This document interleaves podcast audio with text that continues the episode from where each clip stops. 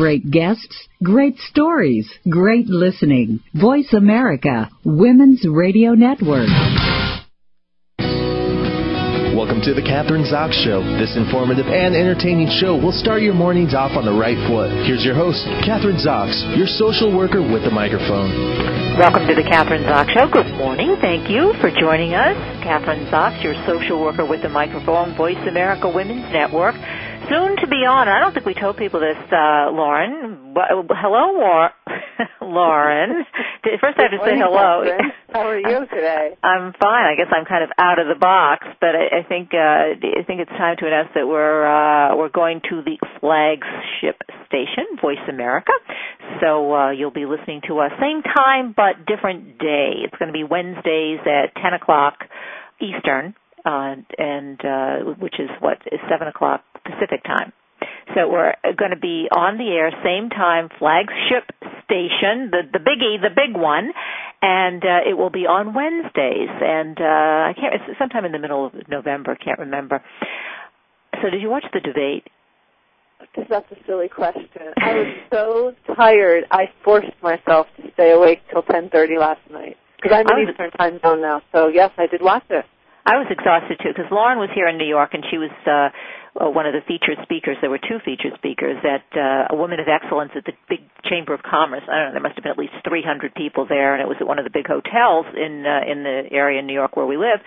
And uh, I went to that in the morning. Uh, it was at. Uh, and then last night I had another event in the same spot place.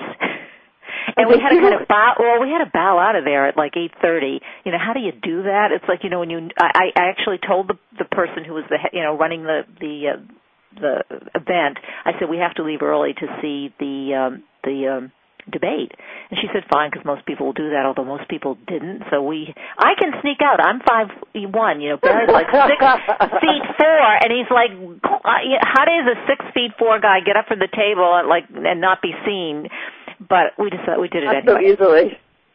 So anyway, the debate, and I too, I was falling asleep. It, it, it was, uh, yeah, well, uh, all right. Tell me what you thought.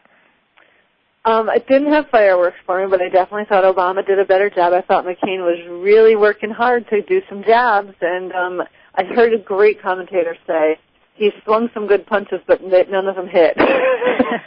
I didn't understand what he's saying. I I really can't understand his train of thought. I mean, he speaks. He's all over the place. Well, he speaks like an ideologue, and I think one of the political pundits said nobody wants to hear. Twenty years ago, maybe that's what people wanted to hear. This ideologue kind of stuff: lower taxes, higher taxes. You got to be real specific now, like uh, Barack Obama is, and John McCain just kind of goes, sort of mouths off, you know, I, and he goes from one topic to the next. There's no clear train of thought. It's just like this attack, uh, and it's an attack. It's not aggressive. It's an att- it's aggression is okay, but this is like an angry attack, which I don't think is effective. That's his. It seems to There's me. A bit of, um, his facial, he didn't have to say anything, and his facial expressions seemed so sarcastic to me.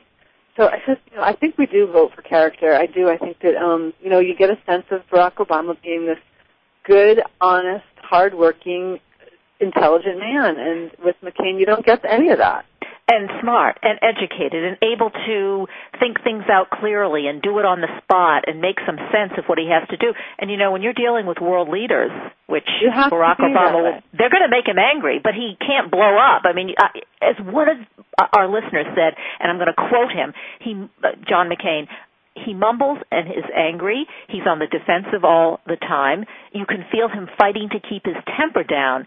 Uh, it wouldn't be good to have someone like that as our leader. Amen. and I think that's well said, don't you? Absolutely. Yeah. Oh my goodness. So the debate was those, you know, I was the same old, same old in that McCain, or I'm sorry, that Obama did a great job, I thought, and just, you know, he stayed the course. He continues his message. He's consistent. That's that's very important. Yeah, and he didn't start attacking, which John McCain wanted him to do to to attack Sarah Palin. Uh, you know, he brought. What do you think of? What do you? I guess uh, Schieffer asked both of them to describe the why what, what I can't remember exactly why is your running mate better than the opponent's running mate? Yeah, right. Okay, so they each described their own running mates and why they were better. Although John McCain, what did he say about her? He never said that she had experience. He never said that she has uh, leadership qualities. He kind of just, what did he say? He did. He only thing he said that I heard was he was proud of her about five times. Which sounds like a grandfather.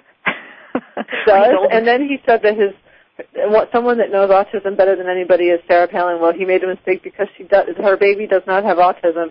It's the baby has Down syndrome. And the other thing, I'm that you, right. And Lauren, I'm glad you brought that up because you know why?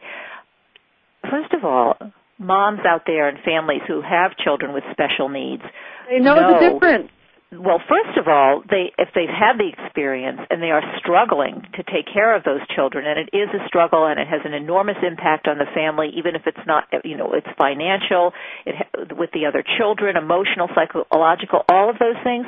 First of all, Sarah Palin has not done, as far as I know, any work or done anything in terms of specific legislation or with uh, for children with special needs. She hasn't even been in office long enough, 18 months uh, number one. And number two, she just gave birth to her baby five months ago, and I don't think, as far as I can see, has really been with that baby too much. So I'm not, I don't, he, you know, he, he said if anyone knows about the struggles or whatever it was or how to have, you know, to what, what it's like to have a special needs child, that was a mistake. She just, was uh, yeah, I mean, that didn't make sense.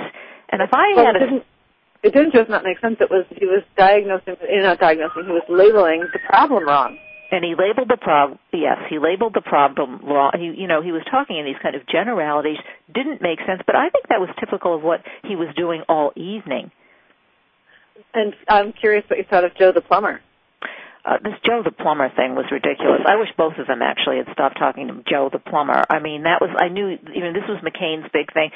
I, what's the issue? Joe the plumber is now going to make more than the two hundred or two hundred and fifty thousand dollars a year, so now he's going to have to be taxed. And and there's and Joe the plumber. Uh, McCain says shouldn't be punished for making more money. Is that it? And yeah, exactly. being successful. Uh, um, I have to say to you can't have it both ways, folks. You know, you can't. I mean, somebody has to be taxed. Do they ever talk about what the taxes do for our country? Why our country, so up until perhaps the Bush administration, has been so uh, such a great place to live in. Taxes pay for our parks and our roads and our bridges and all the other good stuff that we have that we all enjoy. It, it uh, it doesn't. Makes it America. it makes it America. Go to some other countries where they don't tax and where they don't have these uh advantages I was going to say. I mean it's it's you know our state parks. You want to go camping with your family in the summertime? Well hey you know and you uh, that all has to do with with taxes. So we have to be taxed. It's a question I guess of how we get taxed. But you can't be suddenly then when you become wealthy you don't want the well to do to you you don't want the well to do to be taxed. I mean you know I I have no real I don't think that makes sense. What do you think about Joe the plumber? Do you agree with me? I mean, it's crazy. Well, I do think I don't like how it was. Like I thought Joe the, the plumber. I don't even think he was a real man. I think they were making it up, obviously. But um, no, they had him on the. He was on the. the uh, oh, was he a real man? Yeah, he, they were interviewing okay. him this morning on one of the talk shows. uh, well, well, some guy that what? I just think it was a you had mentioned him 26 times. I didn't count, but I heard later that they had mentioned him 26 times. So it was a little bit much. But I think their point was is that you know Joe the plumber is Middle America, and what's going to happen to Middle America? But do you think that by now people have made up their minds of who they're going to vote for, or are there still those people out there that don't know? I think most people have made up their minds. I think the same people who have made up their minds, even uh, before the debate, it still gets down to that small group of people, those independents or the people who are on the fence, and they may be on the fence until the last minute. I don't know how many of them there are. Um, I know that friends of mine went to New Hampshire last weekend and were canvassing 50 houses in rural New Hampshire. Uh, they were obviously friends of yours and for Obama? And yes, they were doing it for the Obama campaign. Uh-huh. And they targeted those houses that were uh on the fence yeah, on the fence, independent. How did they say it go? How did those people like that? How did they say it's going? What's well, happening? they said it was really interesting because this was rural America. This is working class and middle class families, um, tending to be not, I guess, high school graduates, not necessarily college graduates, but not necessarily poor either. It's you know working class and middle class, and they said it was just as you would think about in terms of America. I mean, there it ran the gamut from um, one guy who was racist and had a Doberman and chased him off the porch. oh, it was horrible. Two couples who were clear. One guy, one uh, one couple, one man in particular. He said, "You know, I'm a Republican. I was going to just vote for John McCain."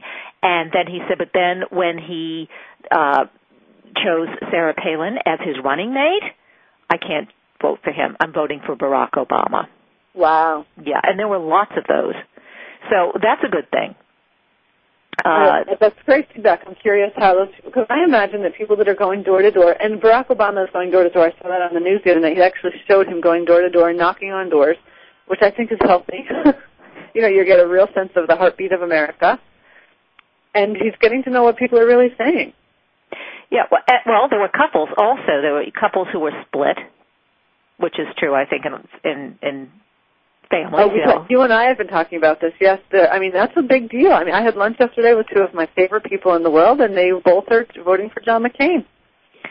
See, I don't handle that well. I, I have a hard time with it. I do too. It seems like such a.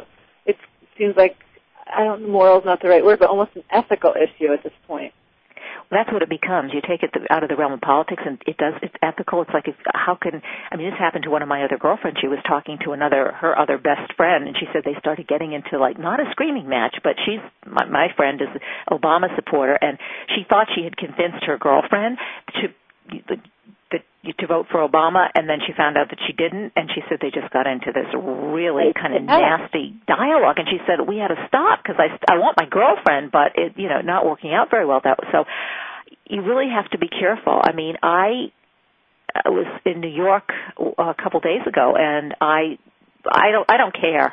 I was at one of those big beauty salons on uh, Madison Avenue, and I decided I was going to see, you know, what the response. I had my hair colored, and then I had my hair cut. So I asked the colorist, and I also. Why asked you look so good yesterday? Yes, well, that was for you, my dear. We can talk about that when we come back. I didn't want. I had to get my hair cut and colored.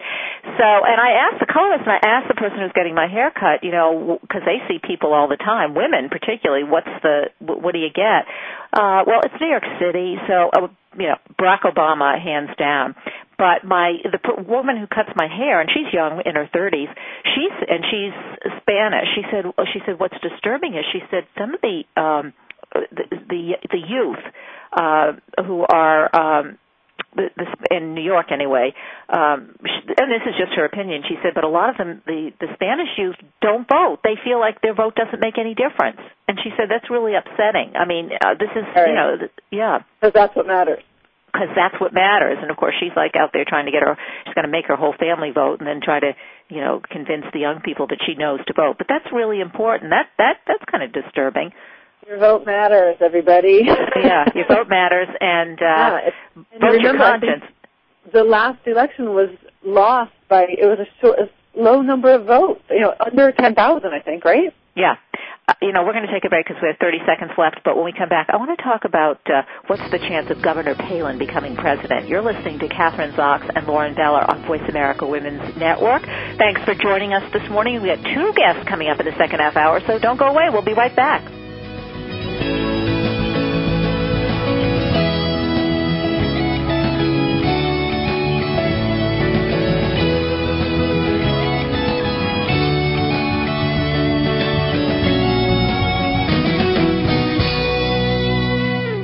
Don't beat you over the head with our opinion, and we listen to yours.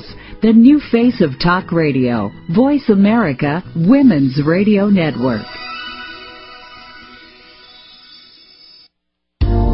If you've tried everything on the market and can't seem to get the radiant results you want from your skincare routine, it's time you stop shopping and start listening.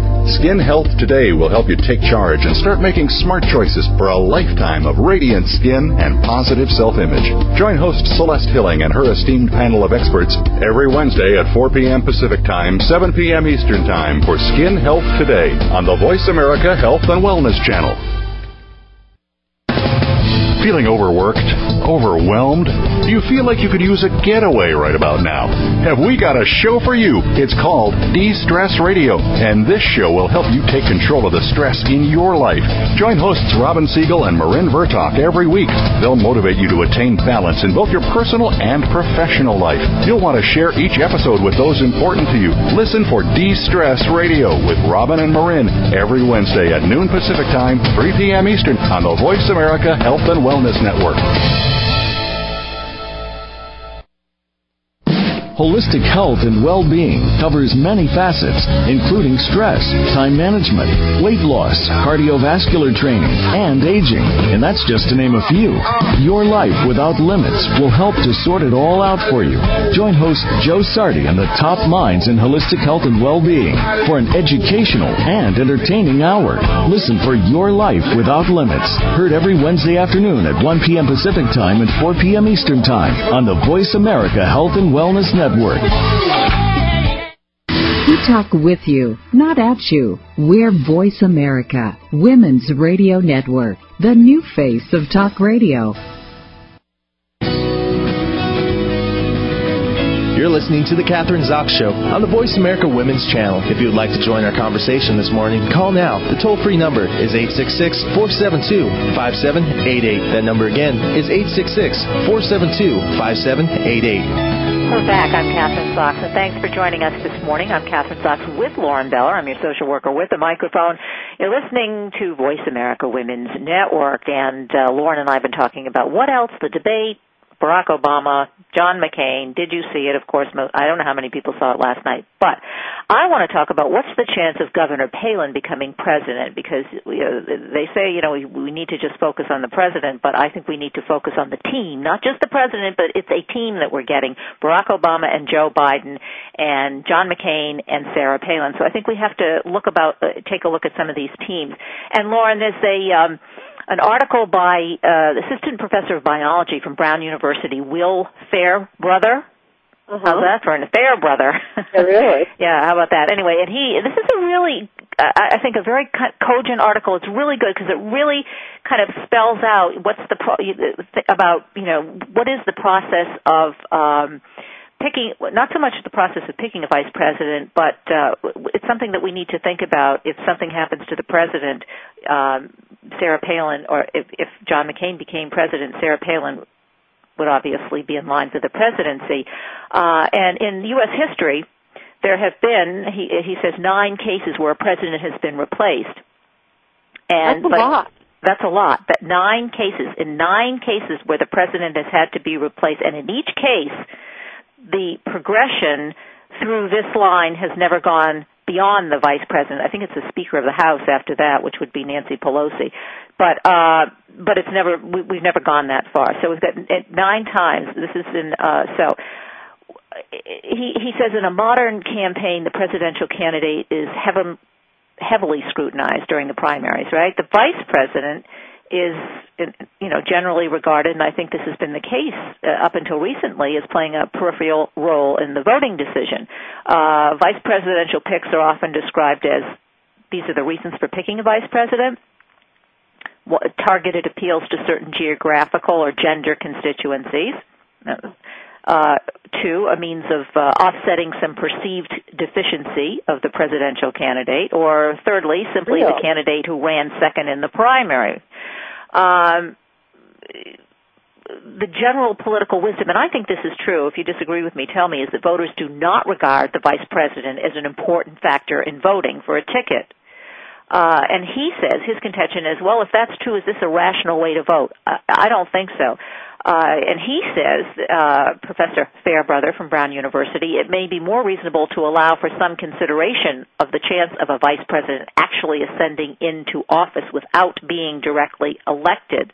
And then he goes into the calculation, the likelihood of this happening.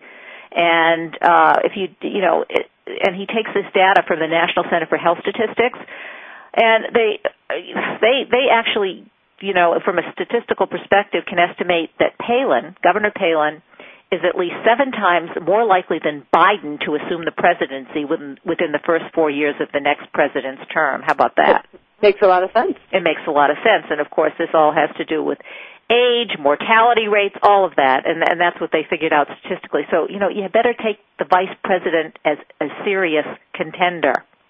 You know, it's interesting to me that um I lost my train of thought. God, I hate when that happens. Well, can I help you? I can go on with this and see if you can if you can remember it.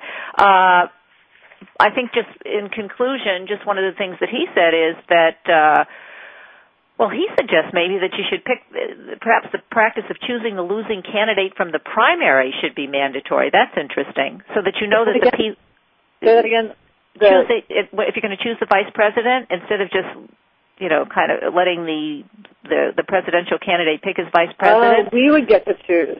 Well, yeah, because you choose the losing candidate from the primary, and that and uh, that would be mandatory. They would have to do that. I don't know about that idea though, because I think that it's really important to have the president know, choose someone that's at his or her side that they are able and want to work with. So they're looking for good dynamic, you know, good working relationship. Yeah, so you have to have somebody you can work with. Well, I really do, and I don't think that's up to us to choose. I think it's important for them to choose their own running mate. Yeah. I would tend to agree with you. I think that you have to be, but I do think that the emphasis, there has to be more of an emphasis, particularly in this campaign, and I think that a lot of voters, especially those on the fence, think they're just voting for, or, or the John McCain supporters think they're just voting for John McCain, and they really don't see them as a team. You've got to look at it as a team. Absolutely. I even think that on the um, Obama Biden ticket, you need to look at it too. I think that it was a very smart and strategic pick on Obama's part. I just I keep thinking about, and I've, I've emailed this and we've talked about this on air before. You know, if you were bringing in someone to run a company, a big, huge company, you bring in the young, smart, intelligent guy, but you surround him with a board of directors that's the older, wiser group that advises.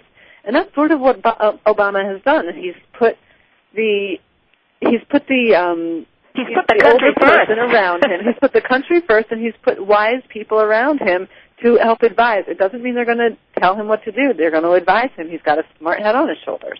It all comes back to making good choices, to being responsible, to carefully thinking things through, uh, which is what consistently Obama does. Last night in the debate, he talked about uh, when when uh, McCain brought up Bill Ayers and Bill Ayers, and, and even he said, "I don't even care about that." Uh, washed up terrorist or whatever he said. So he even defeated his own argument from, from the very start. So why does it matter that we even talk about it, Bill Ayers? Exactly. And I think half the country doesn't even know who Bill Ayers is. This was like a half a century ago that this guy was operating, and Obama was only eight years old.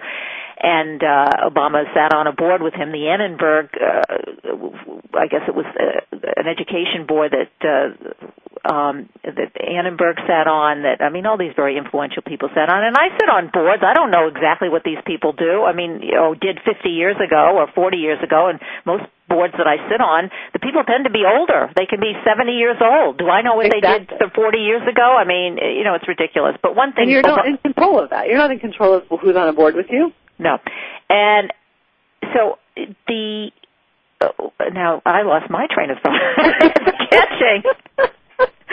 so Obama said, uh, Lauren. So Obama comes back with. I mean, he's just so uh, he uh, his ability to really kind of get to the heart of the matter is. He said, "Well, let me tell you who I do hang around with. Let's put this in the positive. Who I hang around with now: William Buffett, Paul Volcker, uh, all of these like very." uh influential exactly high profile influ- smart people Exactly. And and so, you know, that's what he's doing, you know, this is who he would have. These are the people that he would have advising him. These I mean, he was very clear about that and very forthright and uh, you know, uh, this this other guy, this uh, the professor from 50 years ago is not someone who is is going to be advising him. So, um I thought that was a really important point.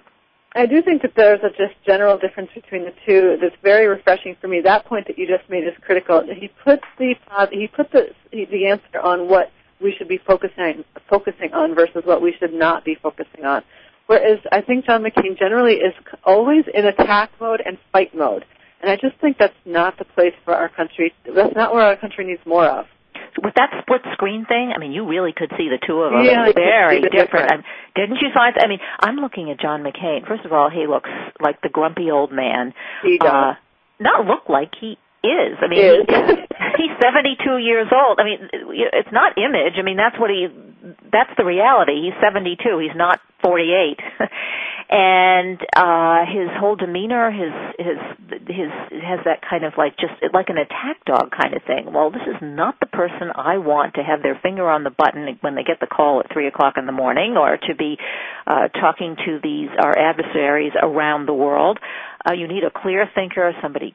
I mean, you look at Barack Obama, and there he is. It's like, hey, we, how can we not elect him? I agree with you. I do, and I unfortunately, I don't. Unfortunately, for the sake of radio, I do agree with you. The other thing is that um, the the grumpy old man.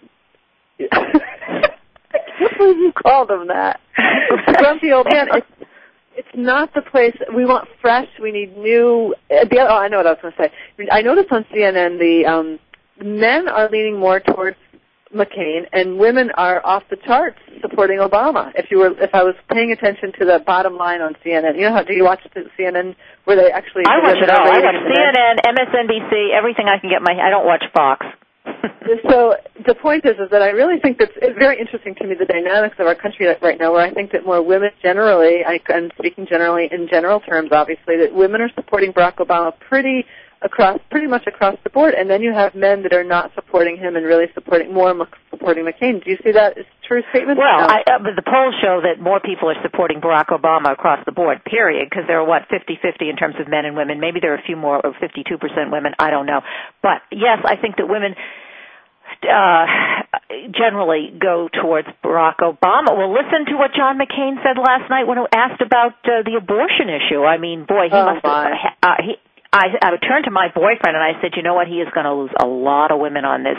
Uh, I mean, he, he, I mean, his description of Roe versus Wade, and that in the case, I guess Barack Obama said, you, you know, and he doesn't, he doesn't uh, here, you know, to. uh partial birth abortions, of course, except in the case or or third term of third what is it third sec, twice third semester abortions but in the case of the health of the mother, obviously he does, or he does. And and and John McCain goes, well, health of the mother, and then he does that in quotations with his fingers. Health of the mother. We've stretched that word health, isn't that what he said? Like to justify having an abortion.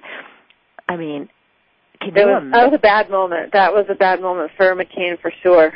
And I just think that he's, he's definitely losing women there for sure. But, and, but what I don't understand is why men don't disagree with that. I think some men do. I think women feel it viscerally. I mean, because you feel it yourself.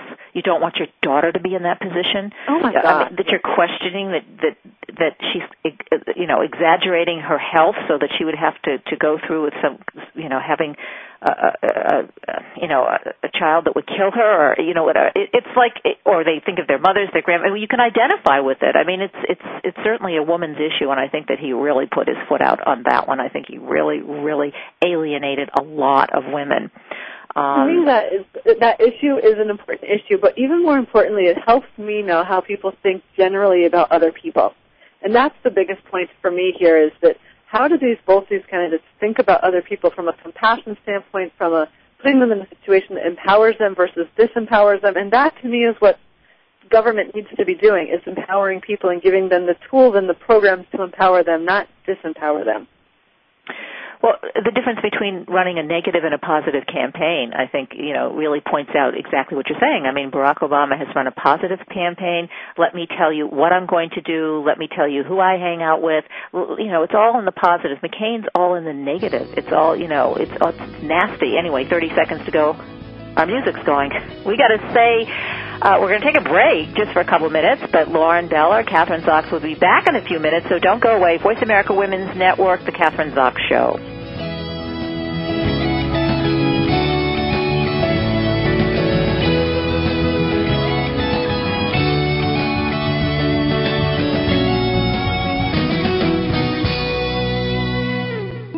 Radio that informs, entertains, and enlightens you. Voice America, Women's Radio Network. Today's professional woman is confronted by outrageous advertising and cultural pressures that assume how a woman should look and behave. The show Women, Food, Sex, and Power, Rekindling Your Fire, will finally challenge these seriously flawed assumptions and discuss daring alternatives. Join host Bethany Gagne for an authentic reflection of the modern woman every Monday at 1 p.m. Eastern Time, 10 a.m. Pacific Time on Voice America Health and Wellness. Hey, y'all, this is Stephen Cochran. As a country artist, I have traveled around this great country of ours, often meeting our brave men and women in uniform. And as a Marine and veteran of both the Iraq and Afghan conflict, I know how important it is to thank our troops who defend our freedom each and every day. One of the best ways to thank them is to give their children and spouses the gift of education. Scholarships for two years, four years, and vocational school. This is exactly what a national charity, Thanks USA, does. Please go to their website, www.thanksusa.org to make a generous donation to the Thanks USA Scholarship Fund for the families of the troops, and I thank you. What it comes down to, ladies, is that defining line between been there, done that, and ain't going back, baby. Yeah, I've heard them call you yuppies and baby boomers, maybe even dolls, babes, darling, sugar, and sweetheart, but I say that women are truly amazing. Join Dr. Marlene for Amazing Women, Brains, Beauty, and Style every Wednesday at 1 p.m. Pacific, right here on the Voice America Women's Radio Network. Finally, radio that was made just for you. Voice America Women's Radio Network. You're listening to The Kathryn Zox Show on the Voice America Women's Channel. If you would like to join our conversation this morning, call now. The toll free number is 866 472 5788. That number again is 866 472 5788. Welcome back to the Kathryn Zox Show, and thank you all for joining us this morning on Voice America Women's Network. I am Kathryn Zox. I'm your social worker with the microphone, and my co-host is Lauren Beller. And joining both Lauren and me is Dr. Amy Wechsler. She's author of The Mind Beauty Connection: Nine Days to Reverse Stress Aging and Reveal More Youthful, Beautiful Skin. What nine days, boy, that that's great. Uh, did you know that stress can age your skin three to six years? Actually, yes. Yes, I did. And what's your skin age? I guess you can take a test for that. Uh, welcome to the show. Dr. Wechsler is also, she's a dermatologist and a psychiatrist. Great combination and uh, practices dermatology in New York City. Welcome to the show. Nice to have you on this morning, Doctor. Thanks for having me. Okay, so well, this I mean, I know that stress ages you because I'm of that generation. I can see it in my skin. You are so right. Uh, so, how does it age us? though? let's go through the process because it is a scientific scientific fact, and you say this in your book, motion, sleep yes. deprivation, what else? Well, what happens when we're under chronic stress is that the stress hormone, the major one being cortisol, is made at a really high level. And cortisol, it turns out, breaks down collagen, and that causes wrinkles. Uh, cortisol also causes pimples and all sorts of other inflammation in the skin and the rest of the body.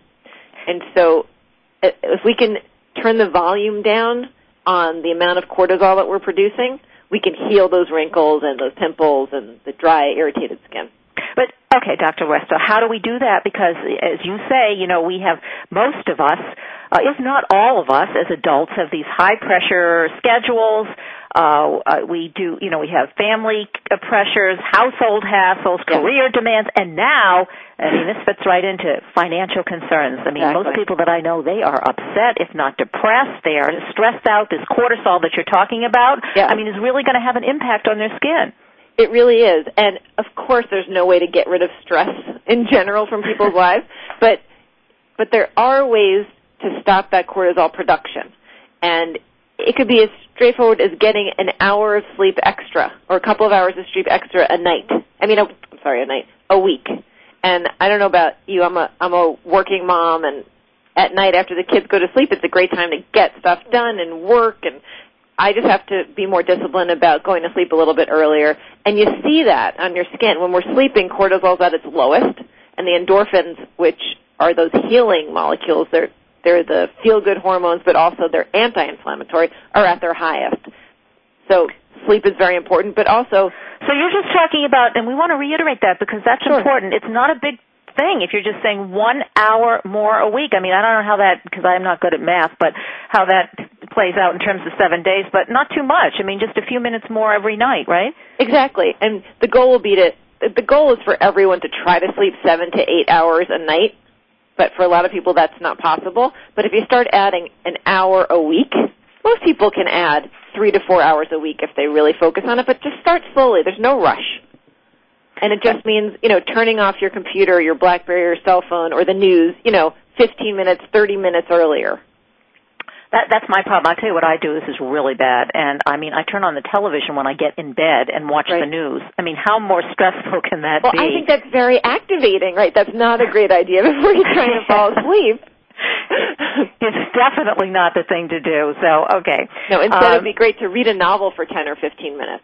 Yeah, and then you just kind of that lulls you into just falling asleep. I think that's true. Okay, so what else can we do? Okay, just one hour a week more sleep than you're getting, and you should be getting, you say, seven to eight hours of sleep. Exactly. Okay. So what um, else can we do? Well, simplify your skincare routine. So I'm asking people to do less, not more. And a lot of my patients, they're, they're using 10, 12 products on them. That takes a long time. It's complicated, and often it's irritating their skin. And so, it's done out of desperation. Trust me. it's a desperate measure. So let's hear something that's that's that's uh, more more practical and that's going to really work. Well, the three most essential skincare products are a mild, gentle cleanser, a good moisturizer, and a good sunscreen. And that sunscreen should be worn really every day with a minimum SPF of 30. And everything else is sort of extra. You know, if you need to exfoliate or use a toner once in a while, fine. But all of those extra products just usually add more expense and more time you know a day that doesn't have it usually. Um, Are there certain products, though, Dr. Wechsler, that we sh- that you know? I mean, some of this stuff you look on the labels. I do anyway, just like I do on the food labels. Sure. And I look at the labels on some of this stuff, and it looks to me like there's all these chemicals. I'm not sure which ones they are. I know I'm allergic to perfume, so I have to eliminate those. Me too. But are there anything that we should look for in the products themselves that maybe we should stay away from? Well, again, fra- I mean, fragrance for sure for a lot of people can be irritating. There's not one ingredient that I want everyone to stay away from, but what happens sometimes, a lot of people and adult women have acne still. And so they're buying over-the-counter acne products, which have active ingredients, either benzoyl peroxide or salicylic acid. Shouldn't use more than one product that contains those two ingredients because it can be drying. So it's benzoyl peroxide and salicylic acid, and they're in a lot of cleansers and treatments and moisturizers if you're acne prone and buying acne products. I don't have acne. Uh, you know, that's interesting. Acne I always associated with teenagers, actually, but I, I guess that's not true. Uh, you're saying adult women also have acne. What are the the two main skin problems, or, or three? Or Are there you know that uh, most adult women have besides the acne, the dry well, skin. I have the dry skin. Acne, dry skin, and wrinkles. But 54% of women over the age of 30 have acne still. Well, I have two out of three. wrinkles and, and and I just I met a girlfriend of mine in New York. I was in the city the other day, and she has, and I don't know if this is a specific kind of problem, but she has those wrinkles right across her forehead that just sort of developed overnight. The you horizontal know, the, lines or the vertical lines? The the uh, the horizontal lines. Mm-hmm. She's she's probably overusing her. It's called the frontalis muscle when you raise up your eyebrows. And, and if you, she raises her eyebrows too much. probably, and over, and she's probably not sleeping enough, and maybe she's not relaxing or. Well, she's not relaxing It's all of the things that you say. Now, she suffers from the same, just what you're describing, what you describe right. in your book, all the stuff, family pressures, right. financial, the whole thing, and it shows, as you say, it shows it those does. horizontal lines in her forehead. But you say uh, now, uh, how do you this? If you follow what you've just been telling us, is there yes. another thing that we need to do? There are a few things to do. One step that I really like, I call it go green, which is really about just getting outside during the day. I don't know about you. I live and work in Manhattan. It's very urban. And I, if I didn't focus on it, I could be indoors for 24/7. But there not only does it feel relaxing to get outside for 5 or 10 minutes and see the sky and see trees, but there's good studies to show that physiologically your body is relaxed, meaning the cortisol is really low and and you sort of reset it and get to take a break if you can do that during the day. Just and I think you can. I think that's so important. I totally agree with you. I said, I said I was in the city the other day, right. had my hair cut and colored on Madison Avenue, and I made a point to walk back to the train station, which was, you know, what thirty the blocks. Penn Station. Wow. Yeah, that's a nice and, walk. So I was going green, right? I went outside. You I didn't were. take a cab. Yeah, that's that's good stuff. Okay, I, the mind, the beauty. Do we have to go off at forty? I think you were uh, the Mind Beauty Connection Nine Days to Reverse Stress, Aging, and Reveal More Youthful, Beautiful Skin. And Dr. Wechsler, we can get this, uh, your book online, right? Bookstores everywhere? Yes. And for more information, you can go to the realage.com website where you can take a more interactive version of my skin age test, which is in the book. Oh, I have to take that skin age test. then I have to come see you as a psychiatrist, not as a dermatologist. it's one stop shopping in my office. exactly. I love it. Dr. Amy Wechsler, thanks so much for being on the show today. Thanks, Kathryn. Have a good day. All right, you too. Yeah.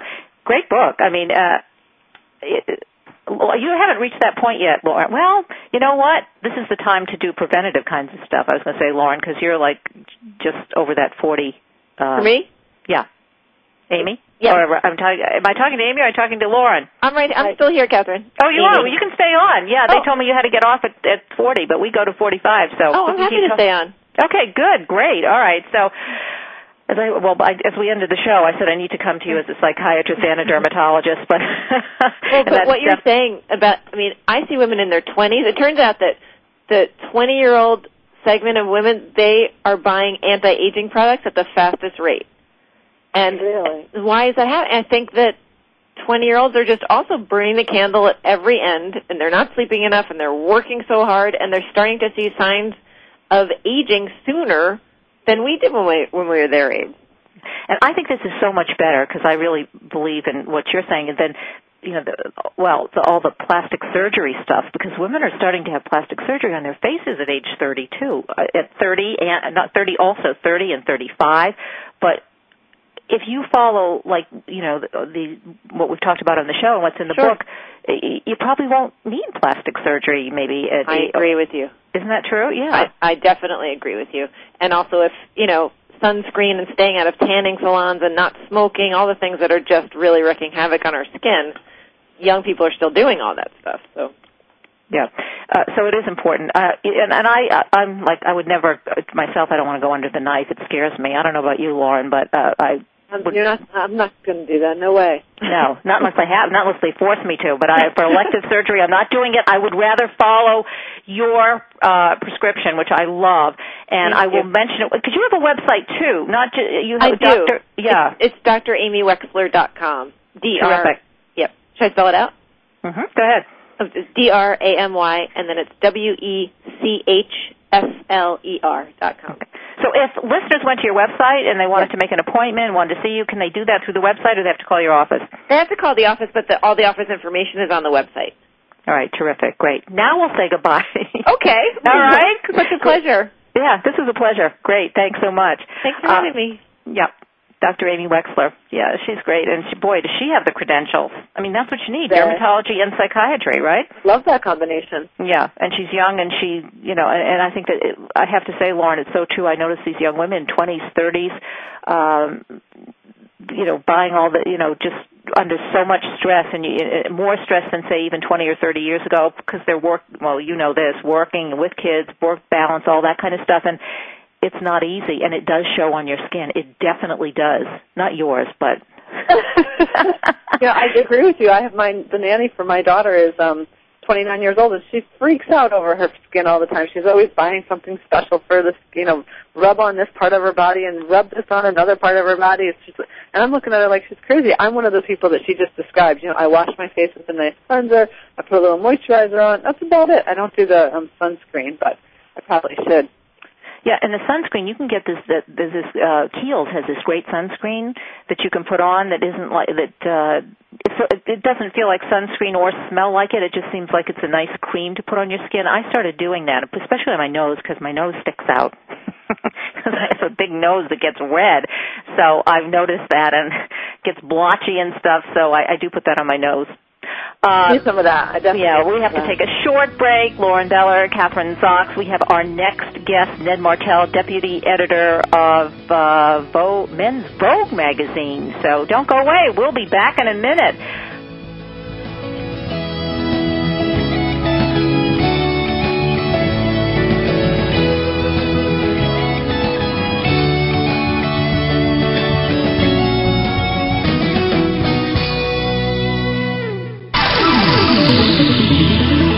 Talking about what you care about. News, relationships, health, finances. Voice America. Women's Radio Network.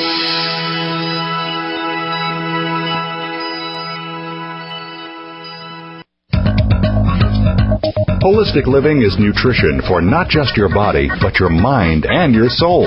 Holistic nutrition goes far beyond the foods that we eat or the supplements that we take. Discover natural means to heal your body and regain your innate healing powers. That's Holistic Living with Tina Marie Jones on the Voice America Health and Wellness Channel, live every Tuesday at 10 a.m. Pacific, 1 p.m. Eastern. Tune in for your weekly dose of good holistic living. Hey, Ranger, why do you have to remind people to be careful with fire? Well, Mr. Mountain Lion, sometimes people need to be reminded about certain things, like not to run with scissors or let children play with wild dingoes, and to be responsible for fires they start. So what you're saying is that people can be careless and forgetful? Pretty much. that makes me very sad. Sounds like someone needs a hug. Back over, I'll turn your hat into confetti! Remember, only you can prevent wildfires. A public service message from Smokey Bear, the U.S. Forest Service, your state forester, and the Ad Council. Experts say everybody is addicted to something. Did you know that addiction affects about 15% of our country's middle class population? How many people do you know who are dependent on some kind of substance? Would you guess your friends? Your neighbors? How about your family? You may be surprised. Many of us live with chronic pain, which has made us drug dependent, prescription drug dependent. Others struggle with alcohol, methamphetamine, and cocaine addiction. Do you have a chronic pain problem? There is another way out.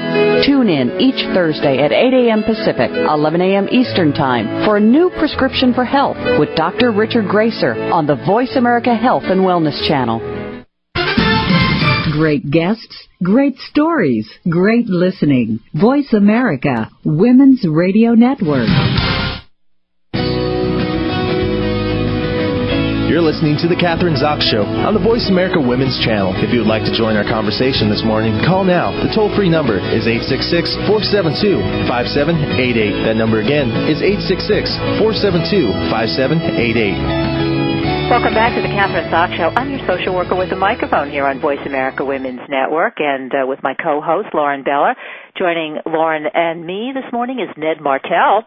Ned has been with Men's Vogue since it was launched in 2005 and as an editor at large he regularly reports on topics including entertainment and politics.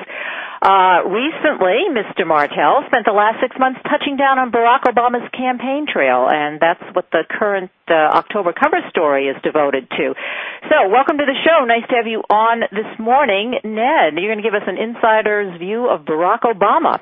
That's right, Kathryn. Thanks for having me. Happy to be here. Lauren and I love Barack Obama. You do.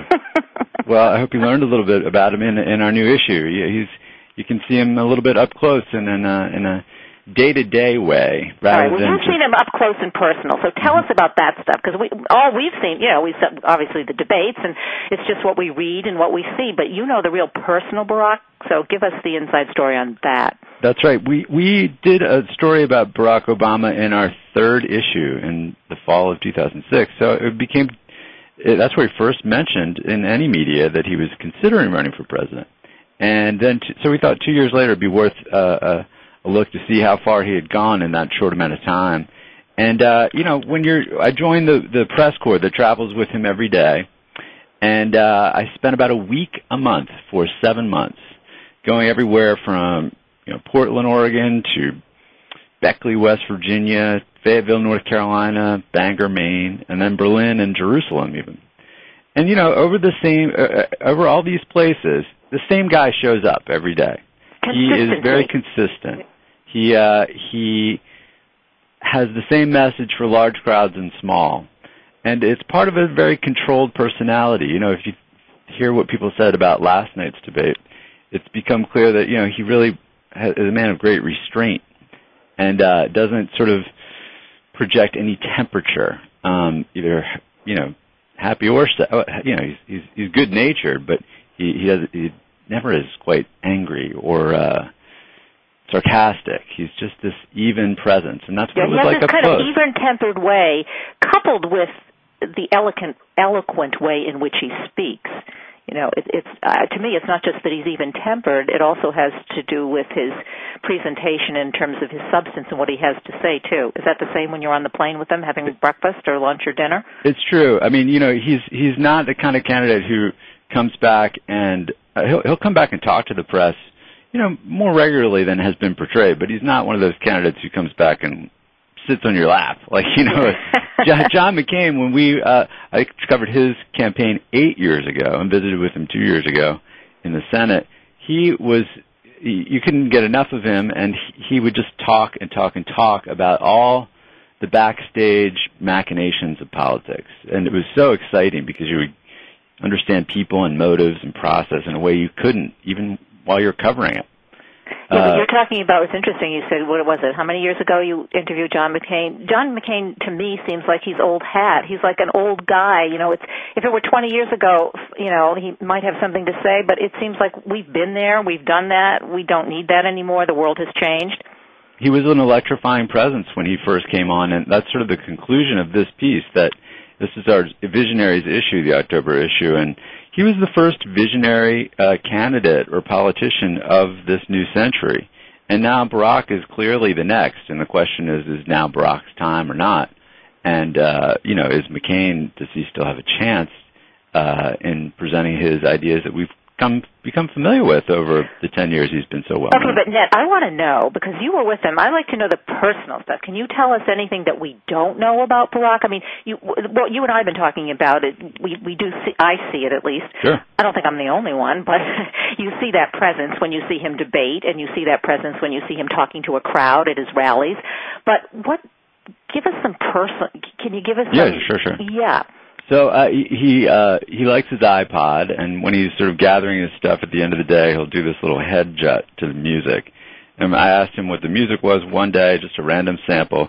It was Miles Davis, kind of blue, um, the Talking Heads from the '80s, and Jay Z.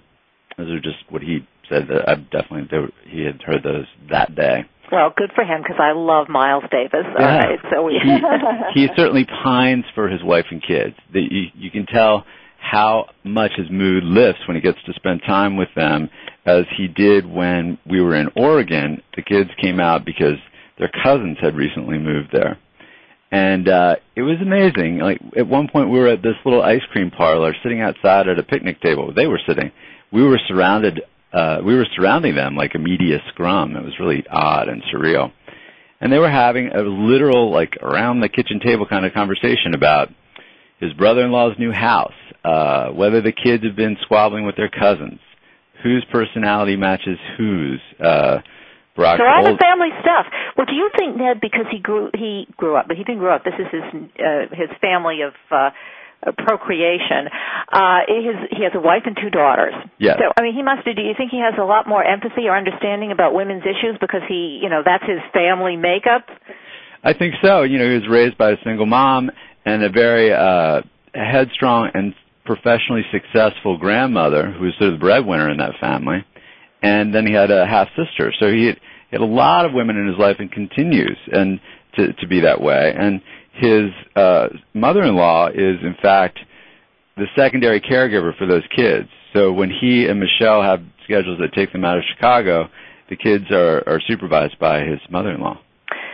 So if he has to deal with his raised by his mother, deal he his now he has his mother-in-law, his his wife and his two daughters. If he can handle that, Ned, he can handle anything. I think so. And you know, that is what, what one of the things that we heard on the campaign behind the curtain, you know, backstage. They were saying that Michelle is such a strong personality that it wasn't quite reading well with the crowds. Like I remember hearing her in Pennsylvania and she had come under some criticism about whether or not she was in touch with the American people and it's you know, one of the at the time Hillary was the main opponent and her uh, her campaign was suggesting that both both the Obamas were sort of elitist. And you would hear Michelle say, maybe I'm out of touch, but, and then she would refute one specific uh, about the way the economy was going or way the American culture was uh, in some sort of problem. She would identify a problem and use that, maybe I'm out of touch, which is a little sarcastic. And the phrase we heard backstage was she was a little hot on the mic.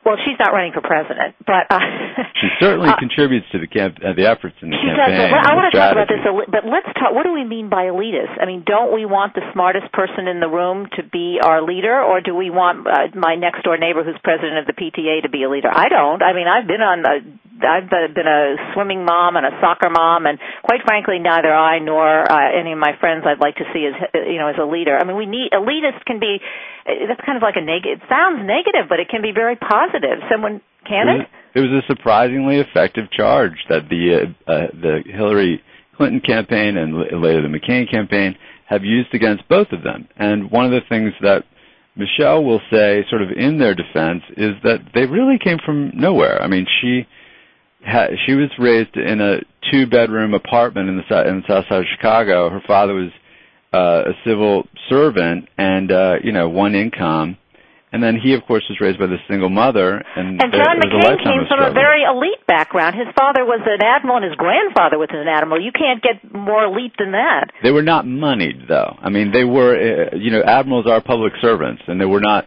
uh extremely wealthy and there was no, a lot but I've spent some time with admirals and and you if you go on a base where the admiral is the head of the base believe me they're treated with not money in the sense of uh, Warren Buffett but certainly in terms of advantages and respect and You're right. and people wait on culture. them and bow and kowtow to them and that's the kind of background he grew up in. I would so say John there's McCain. nothing more elite than an officers club is there? Yeah.